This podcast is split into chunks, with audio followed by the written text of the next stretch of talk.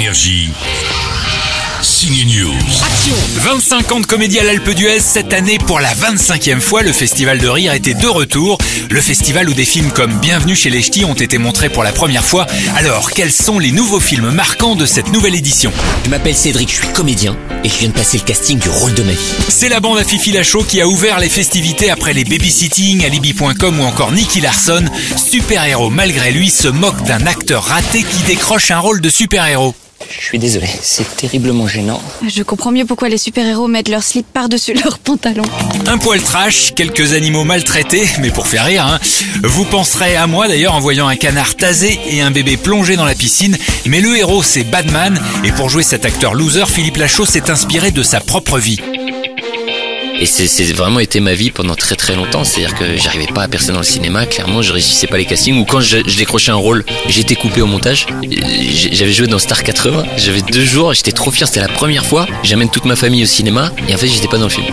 Donc c'était des moments très durs. Et, euh, et donc voilà. Donc j'ai toujours eu ça en moi de- d'essayer de prouver à mes parents qui n'ont rien à voir dans le cinéma. Mon père était assureur, ma mère euh, couturière. Et toute ma vie, j'ai essayé de leur montrer voilà, on connaît personne dans le cinéma, mais je vais vous montrer que je peux y arriver et essayer de vous rendre fier. Donc ça aussi, c'est autobiographique. Franck Dubosc, lui aussi, s'est inspiré de sa vie pour Rumba la vie. Cette fois, il incarne un papa moustachu et acariâtre. Ce chauffeur de bus a abandonné sa fille, c'est pas bien. Aujourd'hui, elle a la vingtaine, prof de danse, il va se mettre à la rumba pour l'approcher. Et vous vous appelez Kevin. Kevin Sardou. Comme le chanteur. Et vous, madame Lara Fabien. Pour écrire cette nouvelle comédie aussi touchante que son premier film en tant que réalisateur, Franck Dubosc m'a confié, entre deux boules de neige, qu'il s'est inspiré de ses ados et de sa propre culpabilité.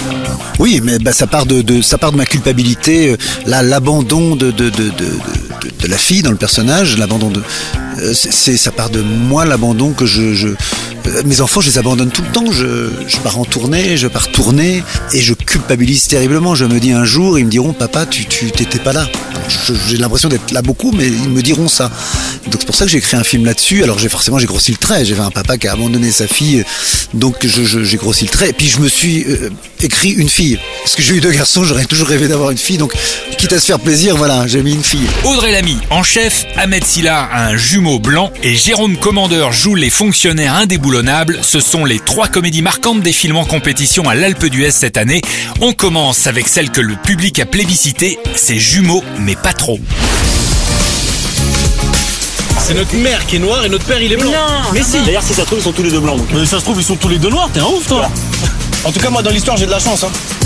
Pourquoi? Bah, parce que j'avais une chance sur deux d'être toi. Des jumeaux vont se rencontrer plus de 30 ans après leur naissance. Ce sont Ahmed Silla et l'animateur de Brood sur Canal. Les deux forment un duo inattendu et réussi dans un joli mélange d'humour et de tendresse. Pour Ahmed Silla, c'est comme un retour aux émotions qu'il avait connues avec la comédie L'Ascension. Quand je suis monté sur scène, déjà, j'ai eu des premières euh, réminiscences qui sont euh, revenues comme ça, des petites remontées d'émotions. En regardant le public, surtout que j'avais croisé des gens du public qui m'avaient dit, euh, voilà, nous on était là en 2017 pour l'Ascension, on espère qu'on va kiffer le film. Et puis surtout, à la fin du film, quand je regarde Bertrand et que les lumières se rallument, que ça applaudit, que les gens restent dans la salle pour continuer d'applaudir, applaudir longtemps. Et te regarder, te dire bravo, bravo. Vraiment, je me suis revu euh, en 2017 euh, avec euh, tout, tout ce qui tout ce qui s'est passé autour de l'ascension.